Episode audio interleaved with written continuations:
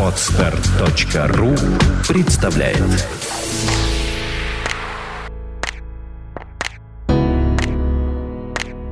Добрый день, дорогие слушатели. С вами подкаст «Психология, мифы и реальности». Его бессменная ведущая Александра Иванова. И мой дорогой соведущий Андрей Капецкий. Сегодня мы обсуждаем тему, которую нам подсказала наша слушательница из Европы. Она там живет уже довольно большое количество лет. И тема подкаста посвящена дружбе на расстоянии. Как мы относимся к тем связям, которые были у нас когда-то, где-то, где мы жили. И если мы уехали, какого нам труда стоит поддержание. Ну, я, наверное, зачитаю ее обращение, да? Да, обязательно. Дружба, давние отношения, родство, иногда отношения между людьми, близость человеческая к друг другу. Это с одной стороны. А с другой – объективные факторы в виде расстояния и времени. Что победит? Что пересилит? Вопрос не праздный. Я много размышлял об этом. За годы жизни в одной из стран из круга моего общения ушли 90% прежних людей. Причем таких, отношений с которыми казались очень прочными, чего нельзя было бы даже предсказать. Я сама пыталась очень долго сохранять эти связи, звонила, писала, теребила, требовала, просила ответа. Если бы я этого не делала, многие связи порвались бы еще быстрее. Значит, на переходный момент мне это нужно было больше, чем им. Потом я поняла, что бесполезно ломиться в закрытую дверь. Ведь отношения – это труд, это сила и время по их выстраиванию и по постоянному поддержанию. У людей не хватает этих сил, их просто нет. Они их растачивают на что-то, что им кажется значимым. Я могла бы продолжить общение со всеми. В моем кругу в России были очень интересные люди. Для меня это потери. Восполнимые, конечно, но не быстрые, увы. Что мешает другим поддерживать дружбу? Обрастать надежными, интересными людьми. Становиться богаче в данном вопросе год от года. Интересно ваше мнение. На самом деле, Андрей, я хочу сказать, что тебе-то, наверное, больше есть что сказать, потому что это отчасти и твоя история жизненная. Ну, да, отчасти. Чем-то э, судьба-то твоя с э, этой женщиной перекликается. Это вопрос из Испании или Португалии, то есть, ну, откуда-то вот э, из Европы я сейчас не, не скажу. Но, в общем, такие вопросы, они не часто приходят. Вот за мои там 15 лет практики это второй всего вопрос. Хотя у нас довольно большой круг клиентов э, за рубежом. Причем это люди, которые не только наши иммигранты, но и это просто этнические там французы, этнические немцы, там китайцы, которые просто хорошо говорят по-русски, и они в состоянии, в общем, с нами общаться. Давай начнем с того, что ты расскажешь э, свое мнение, а я, может быть, как-то попозже чуть-чуть это прокомментирую, потому что я знаю, что ты переехала в Москву там 8 лет назад, и у тебя еще какие-то контакты сохраняются в Новороссийске, и все равно люди рады тебя видеть, они с тобой общаются, они зовут в гости, э, откликаются на какие-то твои просьбы, в чем-то готовы даже помочь. Я уверена, что если ты скажешь, так, у меня юбилей там, или у меня там свадьба, или у меня там еще что-то, и они приедут сюда. Пусть не все, но есть такие люди, которые все равно большую частью, в общем, к тебе очень трепетно относятся. Мне трудно, наверное, все-таки судить. Я при всей своей общительности все-таки человек, тяготеющий к меньшему общению с людьми, как это кажется. И скажу так, Первое время, пока я только уехал, я очень хорошо поддерживал отношения с людьми, мы переписывались, э, они хвалили мои фотографии, которые я делал здесь. Я, я прислал свои фотографии на выставке в Новороссийск, участвовал там. Но со временем этот как-то грань стерлась, потому что я не рядом с ними. То есть меня нету то есть нету моего имени, которое можно как бы сказать, вот пойдите к Капецкому, узнайте у него его мнение. А где я? в Москве.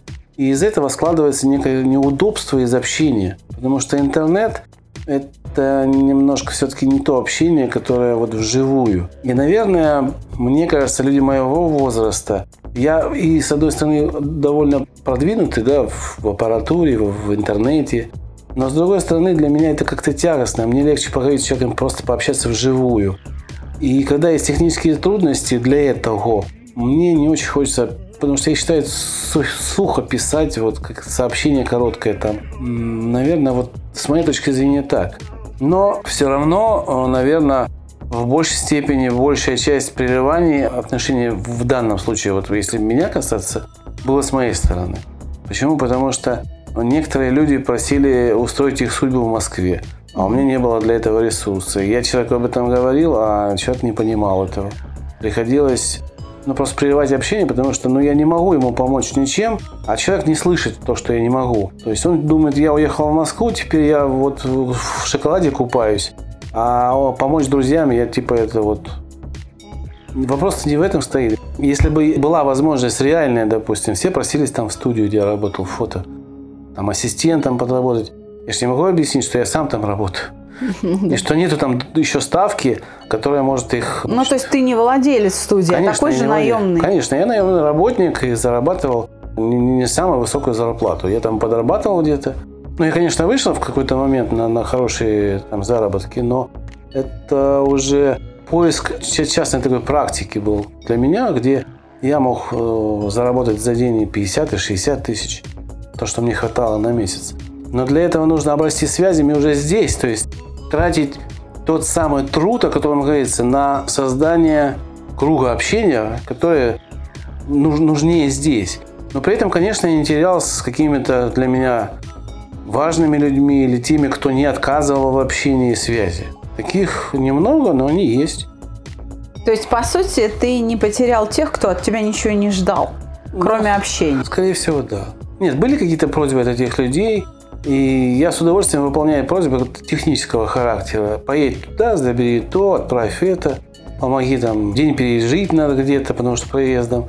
Для меня это не трудно, но устроить жизнь человека, да, и сказать, что приезжай, ты будешь вот здесь, как я. Потому что он не я, а советовать человека какому-то другому человеку я не вправе, потому что я не знаю, что нужно этому человеку и что нужно этому. Творческая среда, она очень в Москве такая Э, конкурентная, скажем так. И здесь едут не только с Новороссийска, да, здесь едут э, со всей страны наши необъятные люди, которые хотят устроить свою судьбу. И которые считают, что рамки их города уже для них маловаты. Э, я уехал именно поэтому, потому что расти в Новороссийске для меня казалось уже некуда. Была постоянная работа, были постоянные заказы, но развития я ни себя не видел.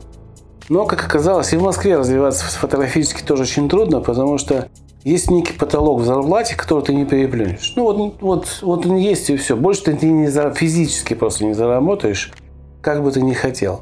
Создавать коалицию какую-то фотографическую у меня никогда не было желания, скажем так. По моему мнению, такие коалиции создают очень одаренные бизнесмены, но бездарные фотографы. Угу. Ну вот, скажем так, да. Я все-таки не считаю себя одаренным бизнесменом.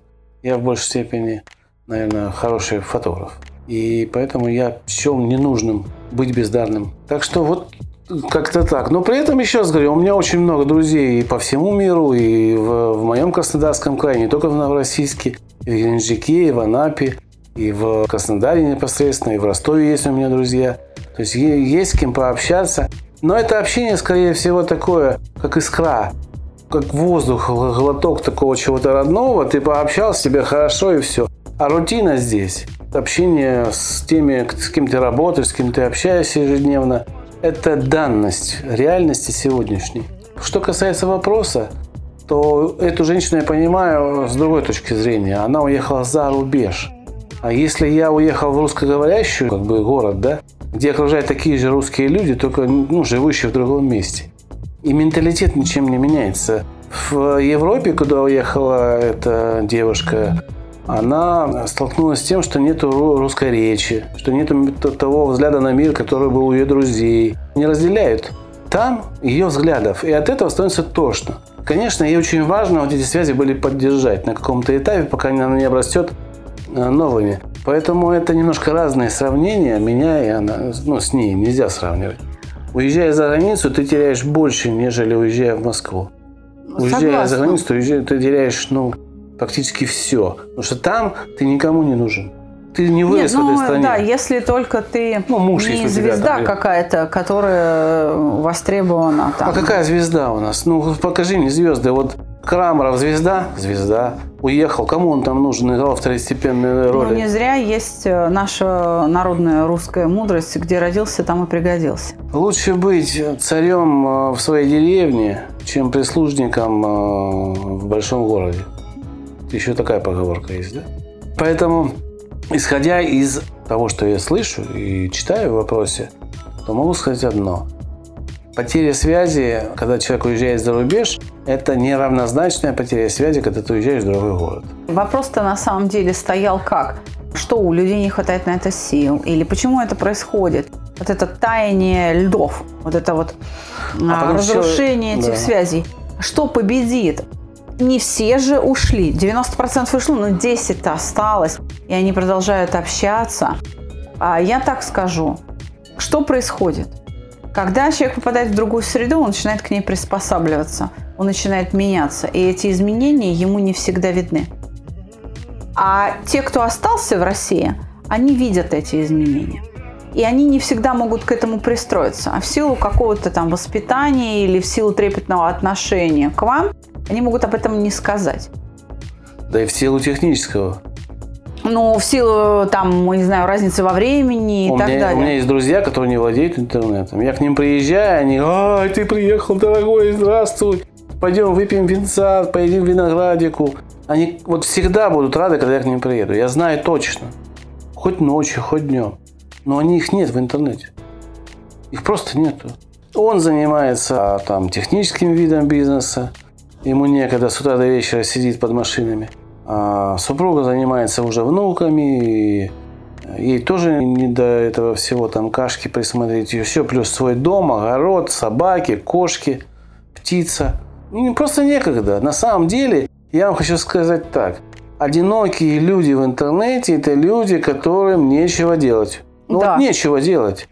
Тем, кому есть чего делать, у них нету ни грусти, у них нету проблем каких-то глобальных, потому что они решает мелкие задачи, из этого складывается большая задача, и они ее получают. Это немножко отступление от темы, да, но в принципе хочу сказать, что почему 90% ушло. Я вот больше чем уверен, что ну, часть, часть, третья часть из этих 90%, 30% это те, кто не обладает техническими возможностями с ними связываться. Просто не знают. Ну, не умеют пользоваться Просто Skype умеют, или да. там, да, электронной почтой. А я согласна с тем, что ты сказал в самом начале.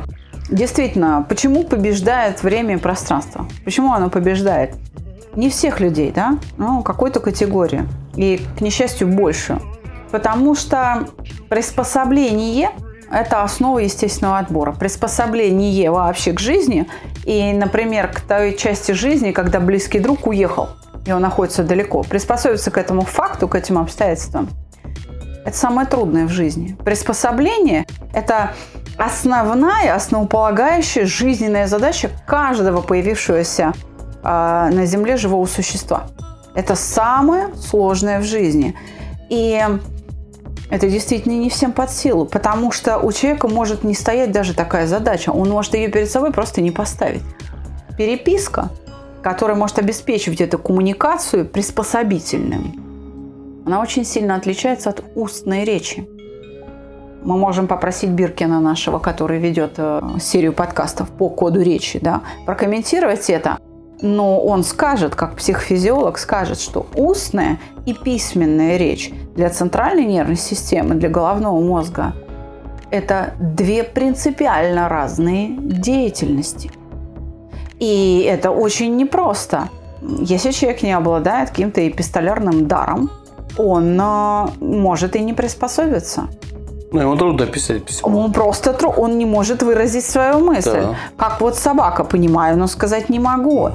И школьная система образования не всегда обеспечивает достаточно качественное письмо письменную Согласен. речь. Не всегда а, человек пишет грамотно, но не может выразить мысль, не может выразить ему лень, он не в состоянии вот это вот передать с помощью этой письменной речи свои э, мысли. Это очень такая специфическая деятельность. От людей это трудно требовать, это просто нужно понимать. Ну, еще две причины я вижу на самом деле. Вот в разрыве таких отношений.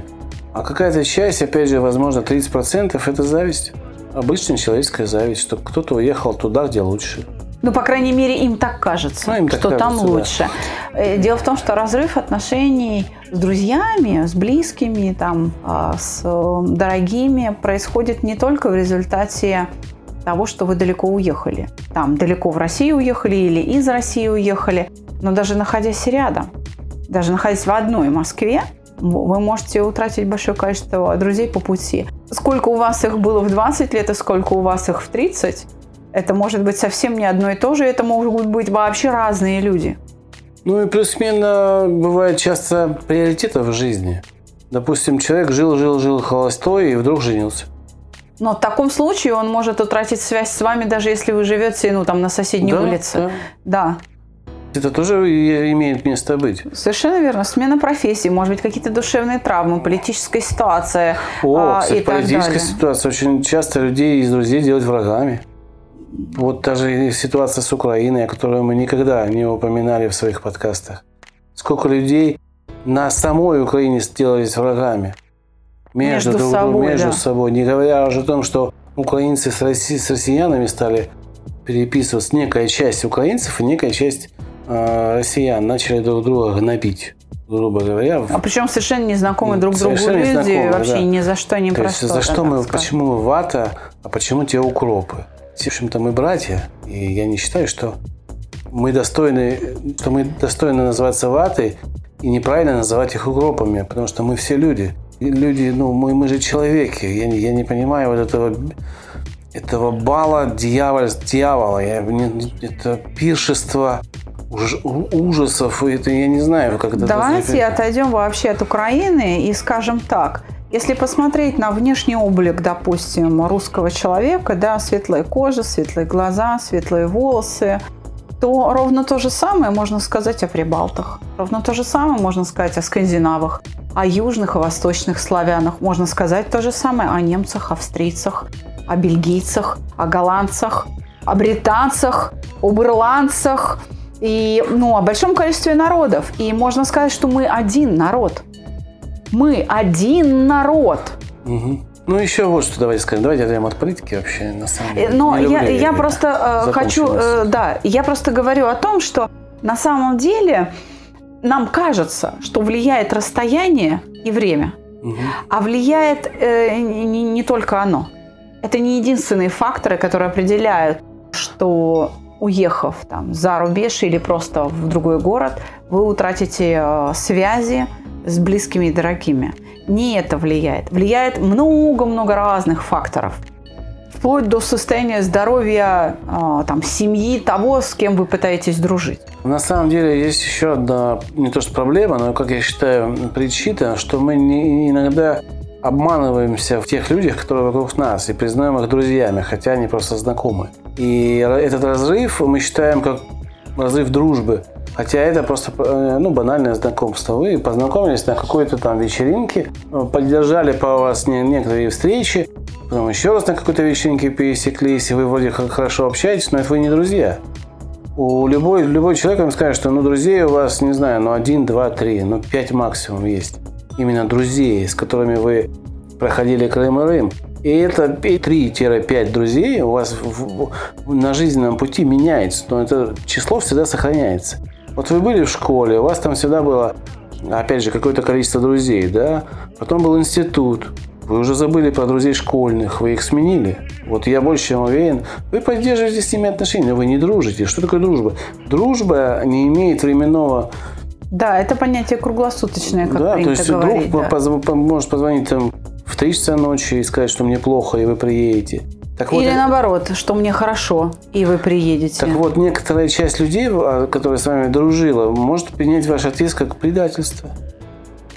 Потому что вы а, в доступности были, когда, Да. а сейчас вне доступности. Да, сейчас он нуждается в вас, а вы...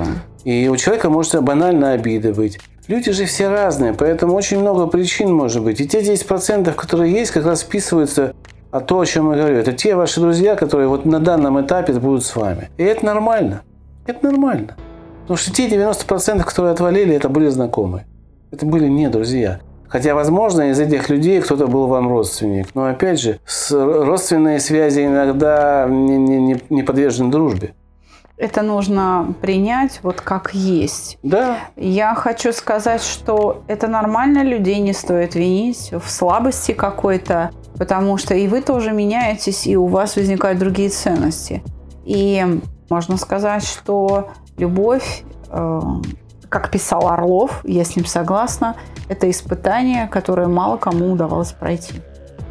Любовь, даже а, если мы в это понятие включим дружбу да, с какими-то близкими людьми, это действительно испытание. Способность удерживать а, мотивацию к общению. Находить а, разные способы удовлетворения своей потребности в общении с тем, кого ты считаешь другом. Дружба – это ведь а, такая форма поведения, которая не теряет своей актуальности, даже если вы со своим другом не общались, вообще не виделись, не списывались, не встречались. И три, и четыре месяца, и полгода. Но когда вы встречаетесь через полгода, как будто ничего не случилось. Да. Все с той же точки, угу. все на той же волне. Это довольно сложный коммуникационный навык, сложная форма поведения. Освоить ее не всегда удается и правильно освоить. И действительно, это жемчужина. Это трудно научиться. И если уж вы научились, то, скорее всего, таких людей, с кем вы сможете именно вот так же равноценно дружить, как в детстве, так и уже на закате своей жизни, от и до, беспрерывно, будет один-два человека. Я еще хочу сказать, что сядьте, напишите вот всех друзей, которых вы потеряли, и напротив напишите, как вы дружили, где вы встречались, застолье, сложные жизненные ситуации – по работе, это ваши коллеги какие-то, с кем вы там какие-то проекты делали. Просто люди, с которыми вы проводили в свободное время в парках, там катались на велосипедах. Когда вы увидите эти причины, где вы дружите с этими людьми, вы тогда поймете, почему они от вас отвалили. Потому что те причины, по которым они были рядом с вами, были не столь значимыми. Просто не, не столь значимыми. А те, кто остались, они как раз переживали с вами самые трудные моменты, скорее всего, в вашей жизни. И они знают цену вашей помощи и знают цену своей помощи вам. И для них это ценно. Вот, собственно говоря, и все. И они могут с вами выходить. Эти несоответствия нормальны. Это просто часть нашей жизни, и принимать и эти несоответствия – это тоже часть нашей жизни. Но, собственно, человек, который нам написал, она же не обвиняет никого. Она Конечно. просто пытается понять. Это философский и, и именно поэтому у нее остались те 10%, да. о которых она говорит. Потому что она как раз способна это принимать. И вот это очень ценно в ней. Да. И я бы хотела всех слушателей, помимо нее, обратить на это внимание. И вы знаете, она образец для многих из вас. Тем, что она способна вообще это думать, об этом, да, это оценивать и стремиться это познать и воплотить как цель сохранить отношения. Именно ей это удалось потому, что она не обвиняет. Да. а просто пытается познать. Понятно. Да, то есть она очень философски, очень открыто на это смотрит. И еще с точки зрения сценогенного мышления... И, кстати, не пытается навязываться, когда она написала, что я поняла, что не надо стучаться. С точки зрения сценогенного мышления, которое построено, в общем, на сравнении чего-либо, угу Ваша оценка значимости человека в вашей жизни может отличаться от значимости вас в его жизни. И это нужно тоже принять. Да. Ну, мы это считаем, не страшно, да. да. Это не, вот не нам человек помог, предметом горя. Да. да, нам человек помог, он для нас значим. А он это сделал походя, потому что, ну, вот у него была возможность. Он уже, может быть, и забыл о том, что вам помог. Просто вы для него были в его жизни как какой-то моментик. А для вас он совершил чудо. Ну, там, дал денег на операцию, допустим. Ну, или совет какой-то. Или, совет какой или позвонил кому-то, да. сказал, езжай туда, тебе там помогут. Да. И это решило все. Конечно. Поэтому... А это, может быть, для него была мелочь немало Это тоже нужно понимать. Очень много причин. Вот э, для этих 90% мы постарались разобрать эти причины все с нашей точки зрения. Возможно, мы что-то упустили. Но нам кажется, что цените 10%, которые у вас остаются вот в данную реальный промежуток жизни. И не бойтесь их потерять. Не бойтесь их потерять и дружите еще. Да, еще дружите. дружите. Это не совет этой женщине, у нее все хорошо. Это да. совет всем остальным, а, да. Ну, даже не совет. Нет, это совет нам с тобой. Мы можем себе советовать. Остальным мы можем только прислушаться к нашему опыту. Поэтому давай дружить с тобой. Давай. Давай. Спасибо вам. До новых встреч. До свидания.